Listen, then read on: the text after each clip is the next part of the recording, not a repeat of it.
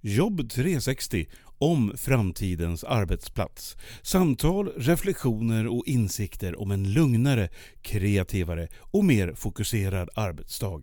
Inbjudna gäster tillsammans med Pia Andreasson från Direxio.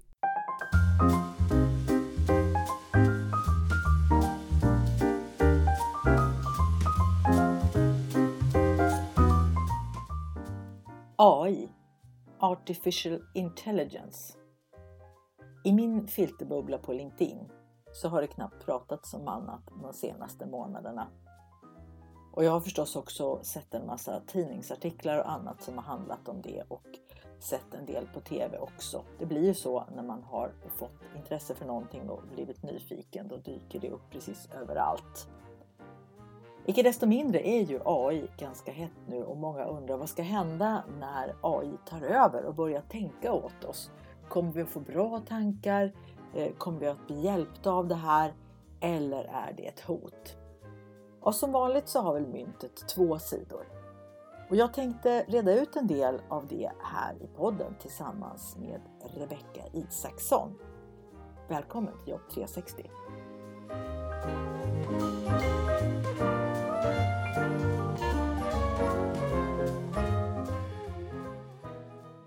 Jag säger välkommen till podden Rebecka Isaksson. Du ska strax få presentera dig men vi hade lite försnack här och då sa du en sån bra grej som jag tänkte vi skulle spinna vidare på sen. Man måste våga dra ur pluggen. Men först av allt Rebecka, vem är du och vad gör du? Rebecka Isaksson som sagt. Jag jobbar för AI-labbet eller AI Lab Sweden AB har en eh, bakgrund sedan ganska många år inom knowledge management. Jobbat väldigt mycket med content och collaboration, communities of practice och så vidare inom eh, Microsofts globala konsultorganisation. Och sedermera också varit en del av eh, Microsoft 365s produktteam där jag ansvarat för bland annat Microsoft Syntex som är den nya stora satsningen på Content AI. Nu jobbar jag heltid med AI och digitaliseringsfrågor i eh, det här nya bolaget. Ja, Content AI, det är det vi ska prata lite grann om här nu. AI och så vidare. Kan du inleda lite grann med några tankar kring det här som du ska sikta på framåt nu? Mm. Det vi kommer sikta framåt är väldigt mycket ansvarsfull AI. Att hjälpa kunder med strategisk rådgivning runt hur man verkligen kan maximera nyttan av de AI-lösningar som byggs in i princip i alla plattformar. Och det är ju inte bara Microsofts plattform utan det är ju samma sak på Google och AWS och så vidare. Alla stora leverantörer satsar multum på AI, att väva in AI-teknologi i de tjänster och produkter som de levererar. Det finns väldigt mycket frågor runt det här på marknaden, både inom privat och offentlig sektor. Det är några som har börjat, vågat börja, men ganska många har väldigt mycket frågor och det blir ofta lite grann det här läget att man vill, men man vågar inte och framförallt vet man inte vilken ände man ska börja. Hur man ska göra det här rätt ur ett juridiskt perspektiv, hur man ska göra det ur ett perspektiv som faktiskt skyddar den personliga integriteten. Det finns farhågor från HR, det finns farhågor från legal och det finns farhågor från individer som känner att oj, vad är det här? Storebror ser mig. Men det är inte alls det det är frågan om, utan det det handlar om är ju att ha hjälp av AI som har en mycket, mycket större kapacitet och förmåga än någon människa att processa enorma mängder information på väldigt kort tid. Så att vi kan helt enkelt få ett bra beslutsunderlag. Det handlar inte om att ersätta människan med artificiell intelligens, det handlar om att använda AI i människans tjänst så att vi som människor fortfarande kan fatta besluten, men fatta de besluten på bästa möjliga basis av största möjliga informationsmängd. Ja, kort och gott helt enkelt. Och jag har ju och märker ute i samhället och bland människor man pratar med att det är precis som du säger det här med AI känns ju väldigt okänt och, eh, och konstigt. Och jag kommer faktiskt på två berättelser här när du säger det. Dels eh, när elektricitetens början. Mm. Eh, ett par i någon stuga hade fått en glödlampa och så skruvade den som installerade skruva ur glödlampan och då var tanten där alldeles förskräckt för de trodde att nu kommer energin ramla ner här och tända eld på bordet. Och min mormor var ju född i telefonens barndom och det var också väldigt nytt och annorlunda för dem och hon ville alltid avsluta samtalen väldigt snabbt. Berättar min mamma för att det skulle bli så väldigt dyrt annars och när man pratade så att hon var inte mycket för att prata i telefon. Och det här är ny teknik och det kommer ju alltid de här frågetecknen och osäkerheterna. Och det som du och jag ska fokusera lite mer på idag då, det är ju med det här med offentlig sektor. För att om jag har förstått saken rätt så tänkte ni då på AI-labbet att, att hjälpa offentlig sektor väldigt mycket just med de här bitarna, eller hur? Mm. Ja, det stämmer. Och i varje del av offentlig sektor sitter någon form av ledning eller ledningsgrupp och så vidare. Och sen finns det ju också eh, en politisk styrning många gånger i bakgrunden. Och jag tänker att det finns ju mycket förväntan också från medarbetarna. För många mm. av dem är ju redan inne i det här och tänker att varför kan inte vi här hos min arbetsgivare också anamma detta och vad är hindren och så vidare. Vad tycker du att ledningen ska tänka på utifrån medarbetarperspektivet?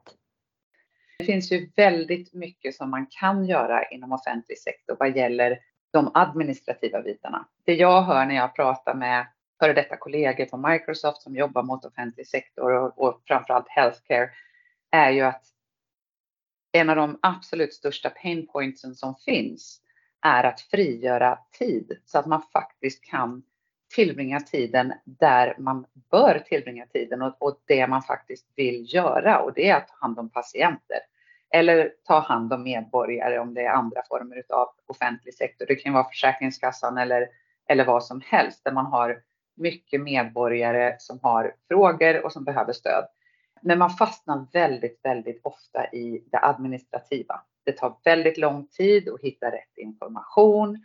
Det tar väldigt lång tid att se till att medborgaren som ringer in till exempel får den informationen. Man måste hänvisa till någon portal där de själva ska gå in och ladda ner en blankett eller ett dokument och det ska skickas in på olika sätt och, och, och sådär. Och där finns det ju otroligt mycket som man kan göra med både content och AI för att helt enkelt säkra åtkomsten till kunskapen när man behöver den och, och i det sammanhang som man behöver den. Och det är det jag har jobbat väldigt mycket med de sista tre åren då när jag har jobbat med Content AI på, på Microsoft. Ja, du hade ett exempel där att man tänker sig en kundtjänst till exempel eller en växel i en kommun mm. Om man ringer till, till dem och har någon fråga. Att där skulle jag kunna hjälpa till väldigt mycket med att eh, den som sitter i kundtjänsten får rätt information. Ja, och utan att behöva sitta med fem eller sex olika fönster och olika informationsdatabaser där man ska söka efter dokument eller man ska söka efter rätt person eller man ska söka efter ett svar på en fråga. Att kunna få den informationen pushad till sig snarare än att man ska behöva gå ut och, och spela någon slags finns i sjön. Där, där skulle man kunna spara enormt mycket tid och höja kvaliteten väldigt mycket genom att använda de AI-tjänster som finns i många av de produkter som man redan använder idag. Ja, där har jag också hört ifrån eh, förvaltningschefer och medarbetare, kanske framförallt på tekniska förvaltningar och samhällsbyggnad, att de önskar ju att eh, kollegorna i växeln då skulle vara mera utbildade och ha mera information. Och jag har ju själv varit med om och ringt eh, som privatperson till eh, min stadsdel här i Stockholm där jag bor och eh, ville ha en viss information om en viss sak. Mm. Och det kunde de överhuvudtaget inte svara på i växeln och de gick till och frågade en kollega och de hade ingen aning heller. Men sen så rundade jag det där och vände mig direkt till en tjänsteman och då visade det sig att det fanns ju väldigt väl, så här gör vi och så här funkar hos oss och så här hänger det ihop. Eh, och då mm. tänker jag att hade de vetat det på en gång i växeln så hade det underlättat väldigt mycket. Och jag hade kunnat mm. gå rätt väg så att säga istället för att jag måste ta en omväg till den här informationen som jag behövde. Mm. Eh, så det är väl kanske där du tänker att man behöver kanske inte sätta sig och plugga. Man ska jobba Nej. i en växel på en stadsdel i Stockholm eller på en kommun utan man ska kunna få den informationen när man behöver den. Precis. Eh, och då är vi inne på det här med medborgarnas förväntningar också. Då, då. Vad tänker du att de förväntar sig av offentlig sektor på olika sätt som, som skulle kunna tillgodogöras bättre genom att ta till sig de bitarna i AI? Vad är medborgarnas förväntan? Ja, men där tror jag att man kan använda AI på otroligt massa olika sätt såklart. Ett konkret exempel är ju om man ska söka vård. eller man, man har en fråga till vården snarare än att man ringer 1177 och får sitta i telefonkö i en halvtimme innan man kommer fram till någon som man får prata med så skulle man ju faktiskt med hjälp av AI kunna självdiagnostisera ganska mycket och få hjälp att hitta rätt mycket snabbare. Så att man ringer till rätt ställe eller man åker till rätt vårdinrättning. Man ska inte behöva åka till akuten för att man har stukat en tumme. Ett exempel som ligger lite top of mind för mig då är att jag råkade ut för en liten eh, olycka på gymmet för ett eh, halvår sedan. Och ramlade och slog upp ett ganska stort jack i min haka. Och hade jag då haft möjlighet att ganska snabbt istället för att som nu, jag väntade i fyra timmar och försökte få det att sluta blöda och försökte tejpa ihop det innan jag till slut gav upp och åkte till akuten. För vem vill sitta på akuten i fyra timmar en söndagkväll? Det vill man ju inte göra. Hade jag då kunnat gå in och chatta med en bot till exempel som ställer lite intelligenta frågor som frågar mig hur djupt är såret, hur brett är såret, blöder det, blöder det ymnigt? Och sen utifrån det tala om för mig att ja, men det här är så pass djupt, det här är så pass allvarligt så det bör nog sys. Du behöver uppsöka läkare och du behöver göra det inom åtta timmar från att det har hänt. Annars blir det svårare med läkningsprocess och, och så vidare. Då hade ju det sparat mig en massa tid och, och en väldig massa pappersnäsdukar kan jag säga och handdukar. Ja, bara en sån sak. Ja. Men just det här att när man är i osäkra lägen, jag menar, Många av oss är ju nu vana att googla och då får man ju upp en massa länkar till olika eh, platser och det är ju väldigt bra början kan man säga. Men eh, det som är tanken att AI också ska kunna göra, om man säger för alla, inte bara offentlig sektor, det är att man ska kunna få lite bättre faktaunderlag. Mm. Eh, för och framförallt och, fakta och svar baserat på min unika situation. För att googla, det brukar jag säga till min mamma ganska ofta, att vad du än gör, börja inte googla symptom nu. Nej, För då det. blir man ju mer skraj än, än vad man var från början. Men just att kunna ha den här interaktionen där man faktiskt får intelligenta svar. Man får intelligenta frågor som man besvarar och sen utifrån dem kan göra en, en enklare triage egentligen. Det är det det handlar om. Mm. Och triage betyder då? Ja, alltså jag tänker utifrån ett eh, sjukvårdsperspektiv där man pratar om triage när man avgör hur allvarlig en skada är och vilken omedelbar vård man behöver utifrån den. Mm. Om man nu ska gå bort från det lite intelligenta och eh, kanske säga till lyssnarna här nu att du kan googla på det här. Eh, det finns en alldeles utmärkt sån frågesätt som heter Vilken svensk högtid? Jag vet inte om du har sett den Rebecka? Nej, det har jag faktiskt inte gjort. Jo, det börjar med att fråga om du ska utreda om det är någon typ av högtid i Sverige. Du kanske inte är bekant med vad det är för en högtid. Så finns det ett sånt här eh, ja, ett sånt frågebatteri som ställer fråga efter fråga då. Och det börjar ju med då om man, drick, eh, om man dricker julmust. Okay. Nej, man dricker, dricker must. Eh, och nästa fråga, äter man sill? Och så vidare och så vidare. Och till slut så kommer det fram till om det är våffeldagen eller alla hjärtans dag eller om det är julafton eller så. Och det är väldigt, det är bara ja nej frågor hela tiden. Men du kommer mm. hela tiden fram till rätt svar. Mm. Och den sista är, vet ens någon vad vi firar? Svar okay. nej, då är det Kristi himmelfärdsdagen tror jag det är. Ja. Sånt. Så det är väldigt, ja. väldigt bra. Så den kan man titta på. Vilken svensk högtid? Det finns i en lite eh, tjusigare version så finns det en som är lite, använder lite mera slanguttryck mm. och sådär och det kanske någon svordom. Jag tycker bäst om den lite distinkta versionen. Ja. Sen, sen finns det en mm. sak som jag tycker att vi behöver uppmärksamma också och det är jag blir lite orolig här när jag, när jag pratar om eh, chattbottar och den typen av stöd när man ska söka vård eller man ska, som du då pratar om, prata med en teknisk förvaltning. Därför att jag själv och väldigt många med mig är nog otroligt frustrerade över hur svårt det är att nå en kundtjänst idag där man faktiskt kan föra en dialog. Man hamnar med någon ganska yxig chattfunktion som hela tiden bara upprepar samma fråga därför att den förstår inte den fråga man har ställt och så vidare. Eller man ringer in någonstans och så får man 53 olika knappval innan man äntligen kommer dit man ville från första början, det vill säga man får prata med en representative eller en, en agent. Men där har det ju hänt otroligt mycket. Jag har själv suttit nu och fört konversationer med ChatGPT till exempel. Och det är ju en helt ny form utav chatbot, om man nu ska kalla den det. Jag tycker att det är lite grann att marginalisera den teknologi och den intelligens som finns. Där kan man ju faktiskt föra en konversation. Man kan ställa frågor och få svar. Man kan påtala för den att eh, den faktiskt har gett ett felaktigt svar. Varpå man får tillbaka, oj, ja, du har rätt, jag ber om ursäkt.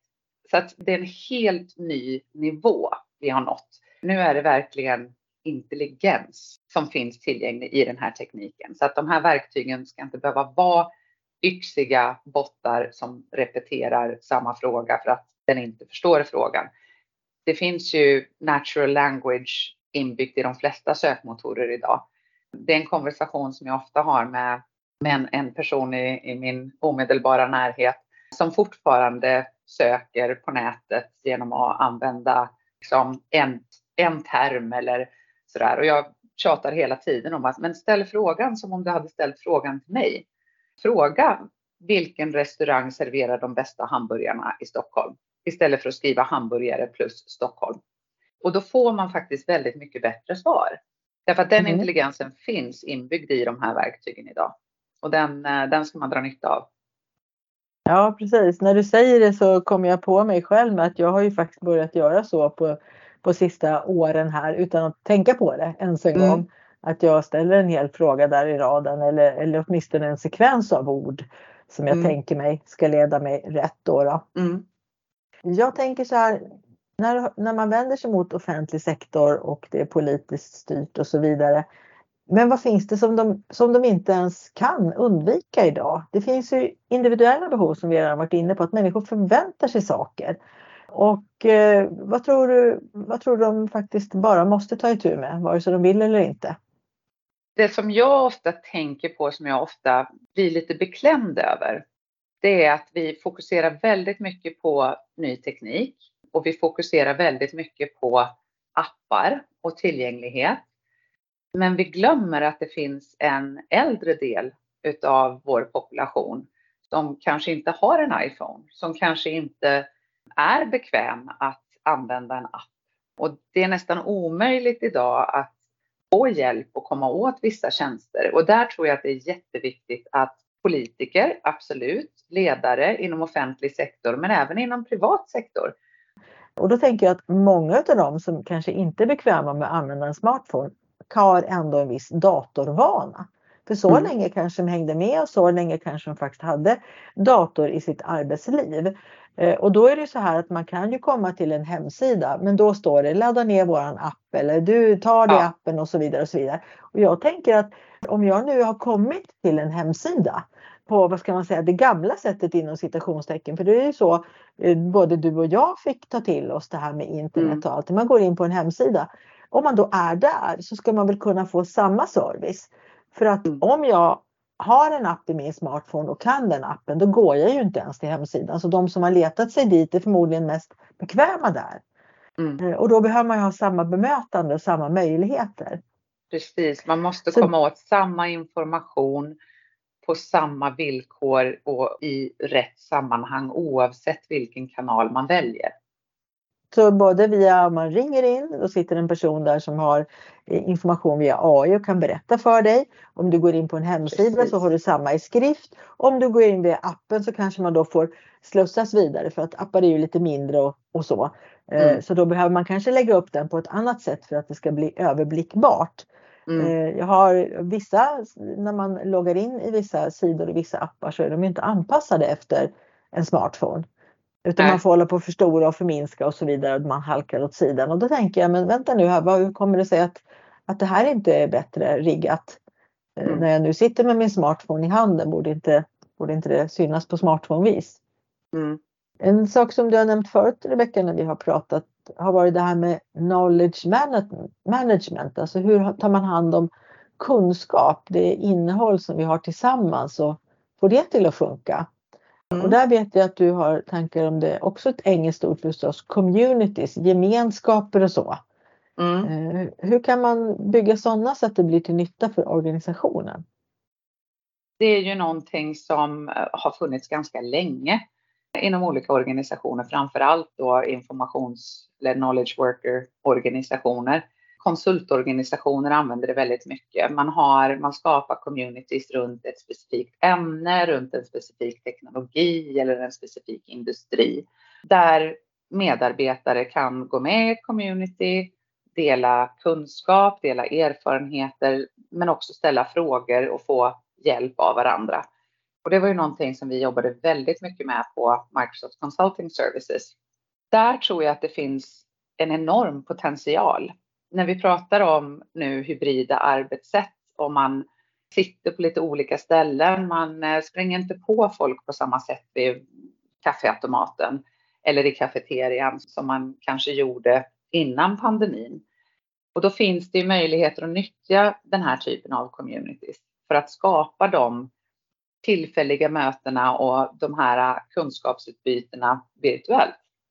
Det finns lite olika approacher på det här. Vissa företag har försökt att då från ledningen till exempel diktera och, och, skapa communities. Nu ska vi ha ett community för våra säljare, för vår säljorganisation till exempel. Eller nu ska vi ha en community för våra, de som jobbar på fabriksgolvet och, och så vidare. Det såg vi inom Microsoft när vi jobbade med det här att det funkade sällan. Och det är ju sånt som jag har hört från andra företag som jag har pratat med också. Att, ja, det är lite svårt. Vi, vi har skapat eh, community runt eh, ja, vad det nu kan vara, hållbarhet eller någonting. Men vi ser inte riktigt engagemanget. Vi ser inte riktigt att folk interagerar så mycket som vi skulle vilja och så vidare. Och sen finns det andra communities som då har växt organiskt.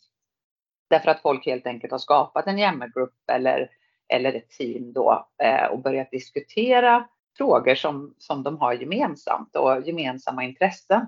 Och det där tror jag är jättenyttigt och, och jätteviktigt. Och jag tror att man kan nyttja det mycket, mycket mer för att skapa affärsvärde och, eller skapa verk, nytta för verksamheten.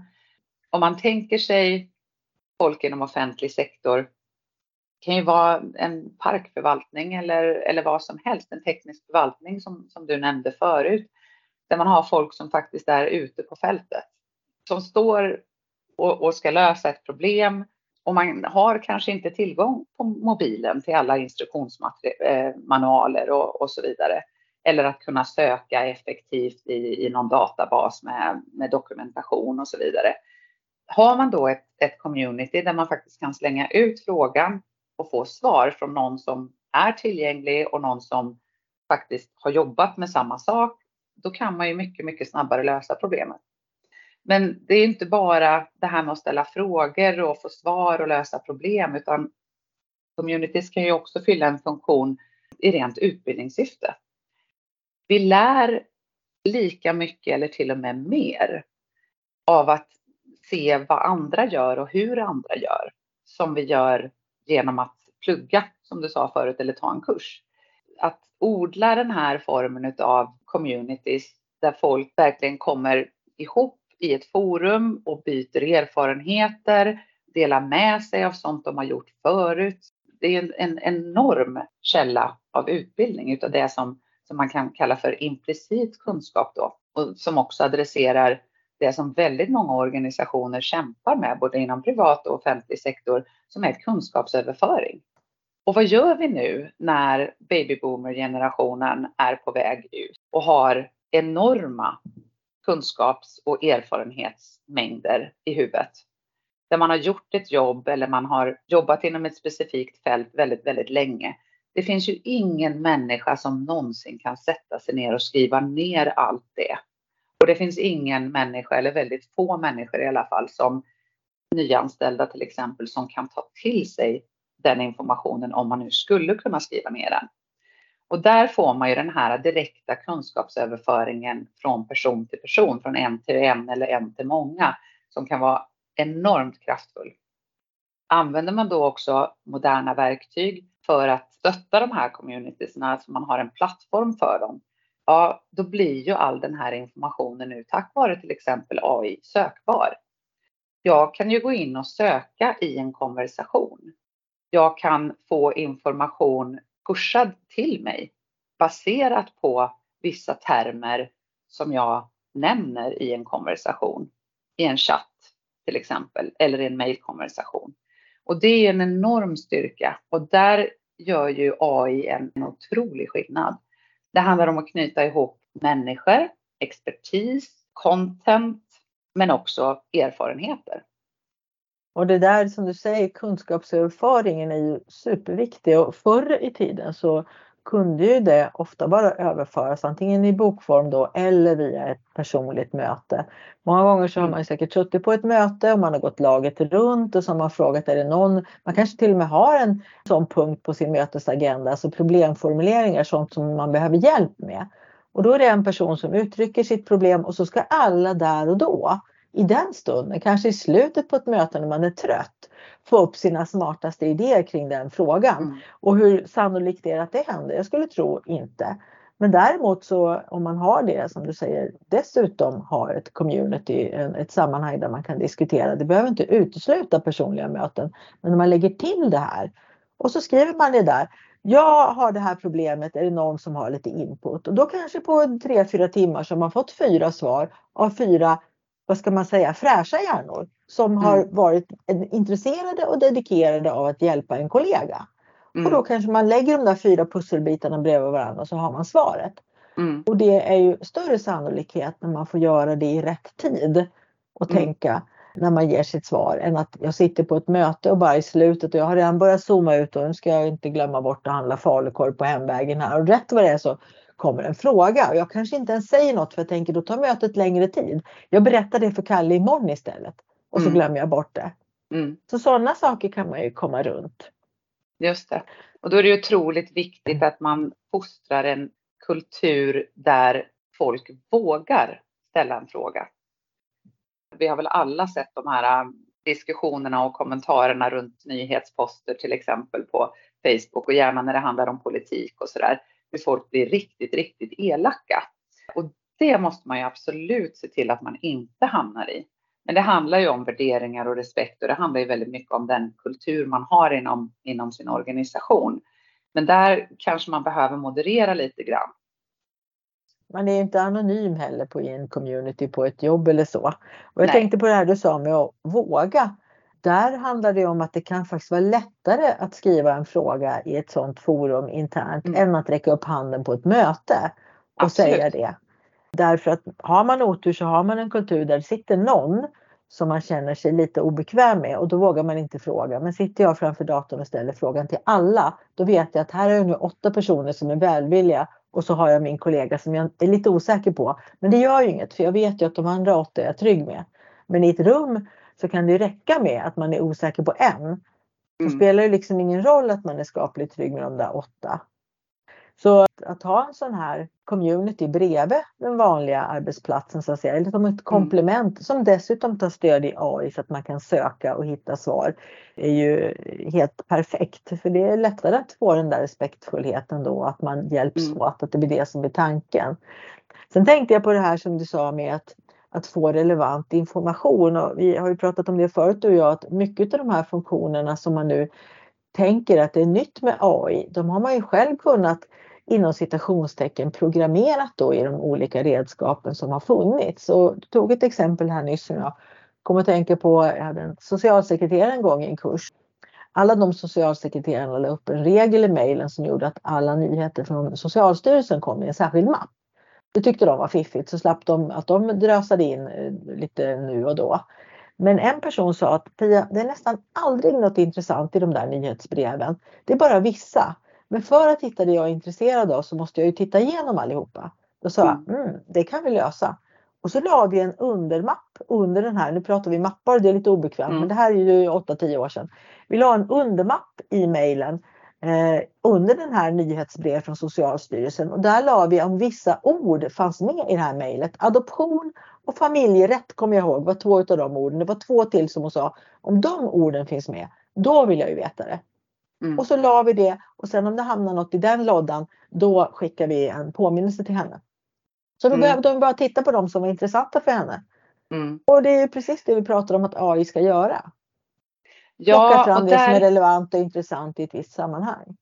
Ja, eller för en specifik roll eller baserat på de arbetsuppgifter man har och de personer man interagerar med. För vi har ju kommit så pass långt att det handlar ju inte bara om semantisk analys längre. och att hitta specifika ord, utan det handlar om att använda de AI-nätverk som finns inbyggt i våra plattformar som faktiskt kopplar ihop baserat på vem jag jobbar med just nu, vem jag har jobbat med historiskt, vad jag jobbar på, vad jag har för konversationer, vem jag talar med, vad vi talar om. Och på så sätt kan knyta ihop mig med både rätt personer och rätt information. Och det där är ju någonting som är otroligt viktigt när det gäller portaler eller intranät. Jag gillar egentligen inte att prata om intranät. Intranät känns som en, en statisk plats Upp, det, där... Ja, an, anslagstavlan man, uppifrån och ner. Ja, faktiskt. Mm. Det är som anslagstavlan i entrén på Domus när jag växte upp. Där det sitter lappar liksom. Så är ju inte det moderna intranätet. Utan det använder ju de här teknologierna för att säkra att jag får den information som är relevant från mig utifrån det jag jobbar med, utifrån det jag talar om, de jag talar med och hjälper mig att få den informationen till mig oavsett min entry point så att säga. Jag behöver inte gå till insidan eller vad det nu kan heta, utan jag ska kunna få den informationen oavsett om det är via Teams eller via mitt intranät då eller, eller andra applikationer. Så att jag alltid får relevant information och att jag dessutom kan knyta ihop det här med konversationer och dokumentation. Jag kommer faktiskt att tänka på en sekvens i Harry Potter, eller rättare sagt två stycken sekvenser när du berättar om det här. Det är det här när de kan räcka upp sin hand och då får de sin trollstav om de har behov mm. av den. Och sen också i en annan, eller en av böckerna så är det så att om de har behov av ett rum för att göra någonting så skapas det rummet där och då. Det har inte mm. funnits mm. innan men i och med deras behov så skapas det rummet.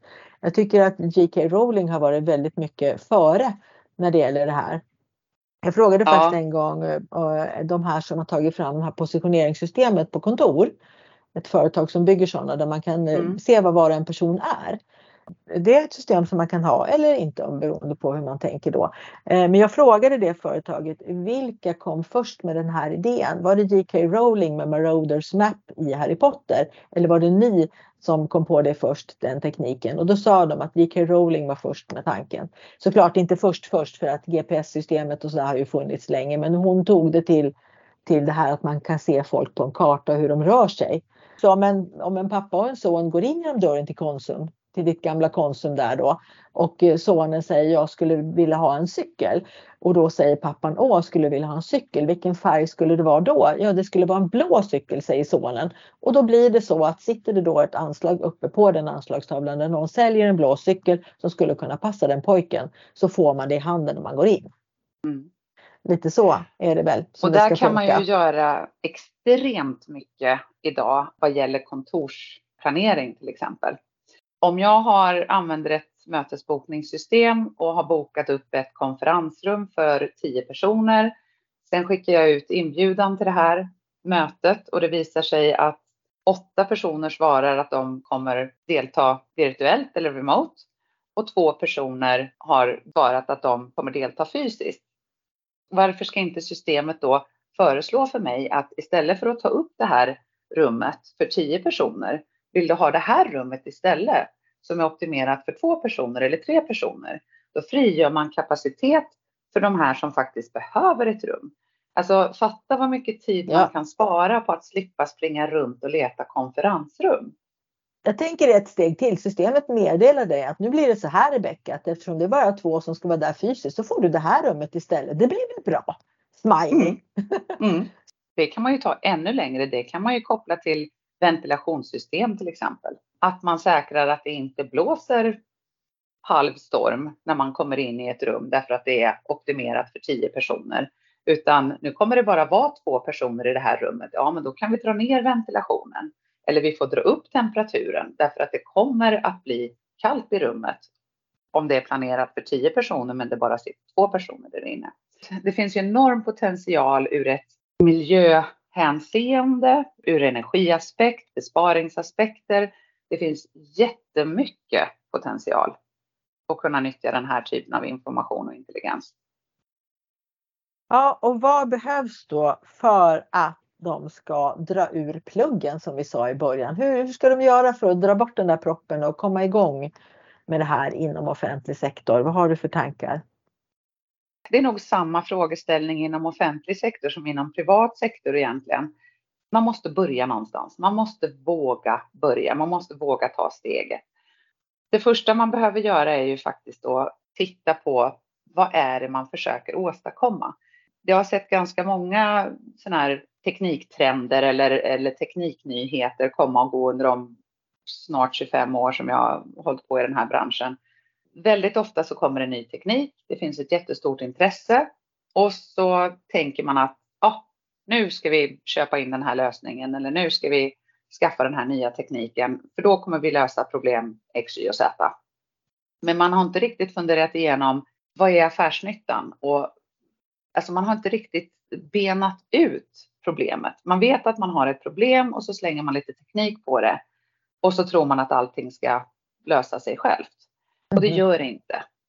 Man måste titta på vad har man för kultur? Vad vill man ha för kultur? Och framför allt, varför försöker vi lösa det här problemet här och nu? Och hur bidrar det till våran verksamhet? Om det är lönsamhet, om det är kundnöjdhet eller om det är ren effektivitet inom organisationen genom att man kan automatisera och så vidare. Men man måste verkligen förstå vad är det för problem vi försöker lösa och hur bidrar det till vår framgång? Det är väl det första. Sen tror jag att man måste börja i liten skala. Att sitta och planera efter någon slags vattenfallsmetodik som vi drev alla projekt när jag började som projektledare och börja jobba med, med liksom olika IT-implementationer och så vidare.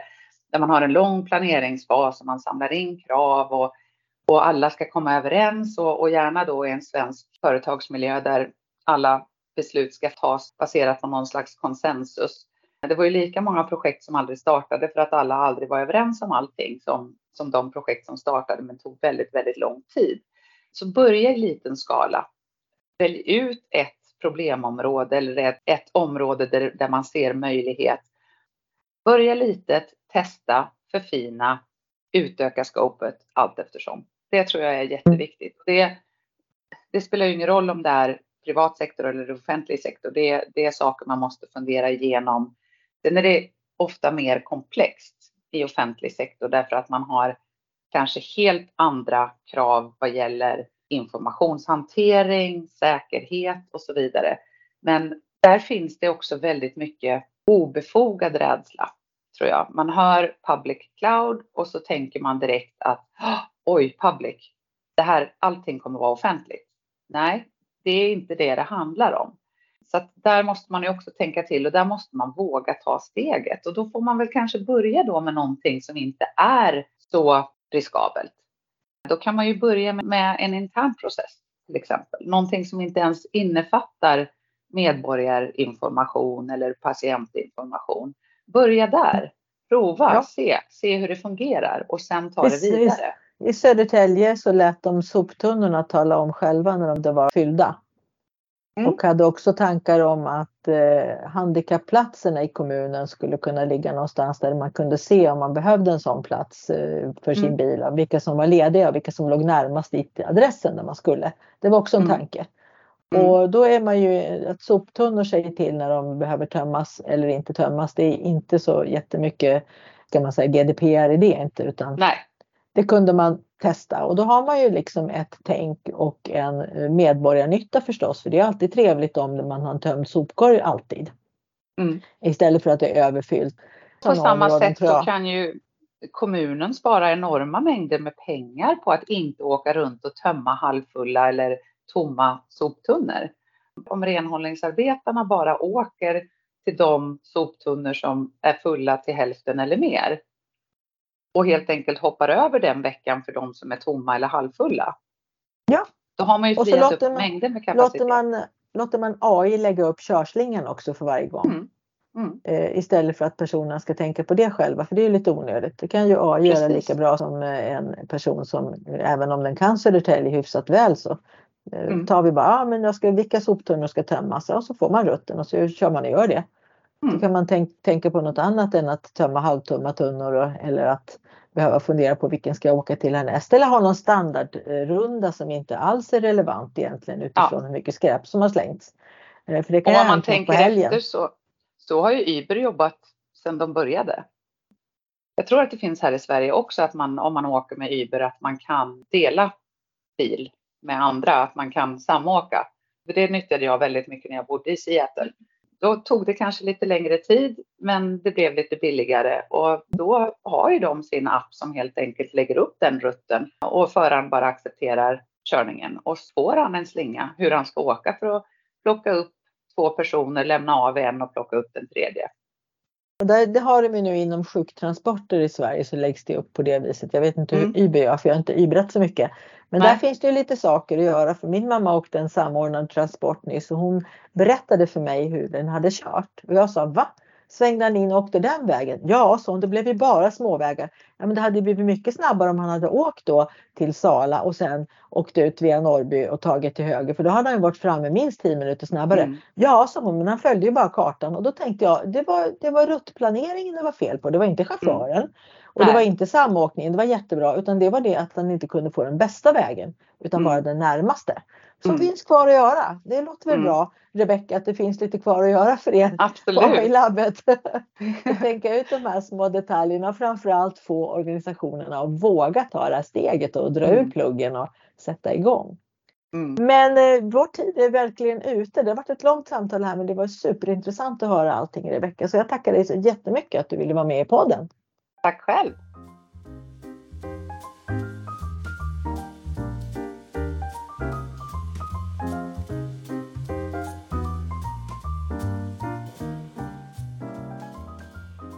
Hoppas du har fått mera tankar nu kring det här med AI och vad det kan innebära. För min egen del så tycker jag att det finns en hel del positiva sidor av det här. Eh, och framför allt att AI kan hjälpa oss med tråkiga uträkningar och ge oss förslag utifrån fakta. Förslag som det skulle ha tagit mycket längre tid för en mänsklig hjärna eller kanske för några hjärnor tillsammans att komma på. Förslag som vi sedan kan ta ställning till och eh, utvärdera. Alltså att vi kommer en bit på vägen i vårt arbete och kan komma fortare fram till ett mål. Hoppas du har haft en bra stund som sagt med lite mer input kring AI och tack för att du lyssnar på Jobb 360.